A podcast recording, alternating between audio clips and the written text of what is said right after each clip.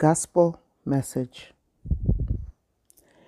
This week's Gospel Message is going to be taken from the book of Isaiah, chapter 59. That chapter happens to be one of the most hopeful or encouraging chapters in the Bible for me. And the reason I describe it as such is because it contains a verse that gives me so much encouragement and so much hope and so much assurance in God fighting for me and God being there for me. But before I reveal the verse that's in that chapter, that entire chapter, it's it's it's a very deep chapter and sometimes you just can't get the the the the, the story or the the power of this verse without reading the entire chapter. And even in to get the whole thing in context, it's always even beneficial to read Isaiah chapter 58 prior to reading 59. And in 58, this is the chapter that talks about, you know, fasting and the type of fasting that we do that displeases God, and God telling us of the type of fasting that we should be doing, not the one that we do already. When he says in in the days of our fast, we do things that are our for our pleasure. And while we're fasting, we're still quarreling and fighting, we're doing wickedly. And this is the type of fast that many of us do. It's just very outwardly, very ceremonial. And he advises us from verse 5 of that Isaiah 58 that the type of you know fasting that we should be doing is is that a, a, a fast that where our souls should be a, afflicted where you know we should be humble we should operate in humility with our heads bowed, down. You know, he says sackcloth and ashes and and you know figurative because of course we're not doing sackcloth and ashes this day but our heart has to be in in a certain state in a state of humility and also our works should be to loose the bands of wickedness to ease the yoke and the burden of other people to help the hungry, to help the poor, to cover the nakedness of others and and and to to you know deny ourselves for the benefit of others. And and this is how he starts out in Isaiah chapter 58. And then when it now goes to chapter 59, the Lord assures us right from the beginning of that chapter in verse 1, He says, Behold, the Lord's hand is not shortened that it cannot save, neither is his ear heavy that it cannot hear. Says so when our prayers are not being answered because a lot of times we go around crying lord why won't you hear me? Why won't you answer me? And the lord is telling us that the reason i'm not answering you is not because i cannot answer you. It's not because i don't have the ability to answer you but in verse 2 it says but your iniquities have separated between you and your god and your sins have hid his face from you that he will not hear Verse 3 For your hands are defiled with blood, and your fingers with iniquity. Your lips have spoken lies, your tongue had mur- muttered perverseness. None calleth for justice, nor any pleadeth for truth. They trust in vanity and speak lies. They conceive mischief and bring forth iniquity. 5. They hatch cockatrices' eggs and weave the spider's web. He that eateth of their eggs dieth, and that which is crushed breaketh out into a viper. And he continues, he continues basically telling us about ourselves, telling about wicked wickedness wicked ways when we actually do the things that displease him and how that and what the the, the, the real picture of that iniquity is. You know, when we continue to wax in ways that are displeasing to God, He's trying to tell us, like, where for us it might just look like just a simple act or, you know, oh, it's an error, it's a mistake. God is telling us what it really looks like you know, and how these things really separate us from Him. How it, the iniquity of disobedience, the iniquity of walking after our own way, absolutely separate. Because when we're not running to God, we're running to evil. You know, when we do wickedly, when we do wickedly against our fellow man, when we even do wickedly to our enemies, because the Bible tells us, love your enemies, do good to those who hate you. So, again, so those of us who do it either intentionally or by virtue of our weakness and ignorance, iniquity is iniquity in the eyes of God. And then when we continue to wax in it, when we don't turn towards Him, you know, but instead we continue to wax strong in these iniquitous ways. In verse 8, he says, The way of peace they know not, and there is no judgment in their goings. They have made them crooked paths. Whoever goeth therein shall not know peace. So, again, when we do wickedly, or when we walk in our own way, or when we do not subject ourselves to to walk in the will of God or to obey his commandments or or to live after him you know but we do us. We we we please ourselves. We we we we satisfy our wants needs and desires before we subject ourselves you know discomfort ourselves make ourselves inconvenience ourselves to do the will of God. You know God says this is a pattern and the pattern is truly, truly, without us even realizing, it, after the way of iniquity. And the way of iniquity, we know who is at the head of that. It is the enemy. You know, so God is telling us in this Isaiah 59 that all these behaviors, all these traits, all these dispositions are us walking in darkness. It it it it it, it highlights our blindness. It highlights how we have no eyes and we grope around in the dark. So when you have, you know, not when you have the time, make the time.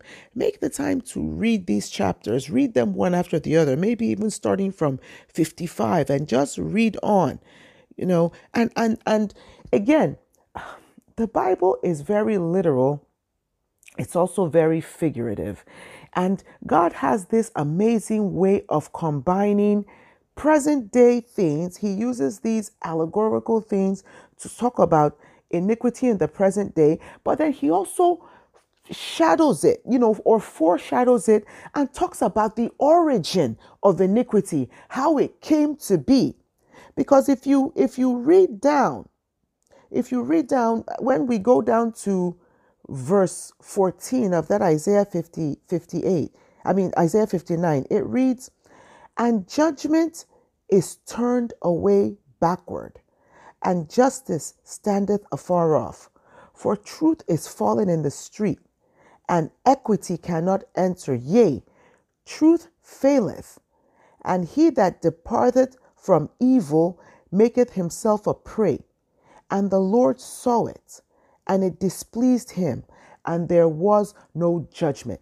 What he's saying here is that a time will come and has come in the past where iniquity is just everywhere.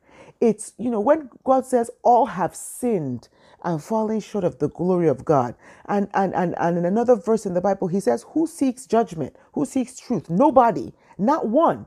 Not one of us, in and of ourselves, in and of our goodness or our mind or what we call our moral uprightness, truly, truly, truly, in and of ourselves, seeks judgment. We can't. We can't seek truth because in this flesh, we are we are inclined to iniquity by virtue of what happened in the garden of Eden with Adam and Eve. We have failed we have made evil our path because in this flesh we are so inclined to do evil. And God saw this right from the very moment when Adam and Eve strayed. Human beings, mankind, and creation as a whole just continue to do more and more and more and more evil. So when I say God is even foreshadowing, going back to the beginning, look at verse 16. It says, And he saw that there was no man and wondered that there was no intercessor. Therefore, his arm brought salvation unto him. This is God saying again in this Isaiah, the prophet Isaiah is prophesying. And we have to understand prophecy doesn't always, it does talk about the future, but prophecy, again, this is God speaking through man. This is the speak, Spirit of God speaking through man, conveying a message to his people. He's saying, when iniquity waxed strong and God saw that evil had solidified itself in life, this life that God created and He said it was good, but yet the serpent, the enemy, the evil one, came in and crept his way in and polluted everything and made iniquity wax strong. So this verse is telling us now or reminding us that God himself, it says, his arm brought salvation unto him, unto us, his creation, mankind. He, God the Father, came in the likeness of flesh and blood, which is God the Son. He sent his Son, our Lord and Savior Jesus Christ, to die for us, to bring salvation unto us. And his righteousness is it sustained him. For he put on righteousness as a breastplate and an helmet of salvation upon his head. And he put on the garment of vengeance for clothing and was clad with zeal as a cloak. So God is reminding us through Isaiah that look, in you people, you Israel, he was speaking, Isaiah was prophesying to Israel and telling Israel, reminding Israel of their evil deeds, but also reminding them of who their God is and what their God, remember, he was foreshadowing because at the time of this prophecy, Christ had not come. But Isaiah was, God was prophesying through Isaiah, telling Israel of how he was going to save them, that he was going to send his son. So for us, where it's, it's, it's, it's a past thing, but in this moment, it was a foreshadowing of what was going to come. And he said he sent his son to come and save us. So again, it is this battle this Isaiah 59, why I was telling you why it's such a powerful chapter, it is once again God highlighting this battle between evil and God's good. The evil that is the iniquity that is steadfast running through the fiber of creation because of Satan. And because Satan is the prince of this world, there is evil everywhere. But God is reminding us that He has sent His Son. So this evil, no longer has to be what dominates us. We can turn back to Him. We can always go back to our God who has already saved us. He was telling Israel then that He will save them. But for us, when we now read this, He is telling us, I have saved you. So, yes, this world is full of evil. There is evil everywhere in every fiber and every facet of life. But evil does not have to have dominion over us. But God is also telling us that there will be a struggle. There will be a struggle because this flesh is so inclined to sin. The enemy is already an expert at lies and deceiving and trying to trick us into thinking what is darkness is light and thinking, trying to trick us into thinking what is light is darkness. This is his way. This is what he does. But God is once again reminding us of his promise. His promise. And he tells us, so it brings me to that verse that I was saying is my favorite verse. And this is that verse 19. So again, God told us leading up to this 19 that all those workers of iniquity, all the evildoers, starting from their father Satan, he said he will repay them according to their deeds. He said he will punish them. He will, he will, he will repay fury to his adversaries, recompense to his enemies. To the island, islands, he will repay recompense. And then he says in 19, which is the verse I'm referring to, so shall they fear the name of the Lord from the west, and his glory from the rising of the sun. So he's telling the he's telling Satan that I've got your number. They will fear. All those who work iniquity will fear, but the righteous or those who seek after righteousness, though there is deep struggle, in this world, though we will be battling all the days of our life, not in our own strength, but in the strength of the Lord, but we're going to feel it. We're going to feel it in this body of flesh and blood. When we struggle, we don't struggle figuratively, we struggle for real. When there is an onslaught of spiritual attack against us, temptation, luring, deceit, all these things where our hearts strive to do good, but yet we find ourselves doing the evil that we don't want to do according to Romans 7. It's not figurative, it is literal, it is real.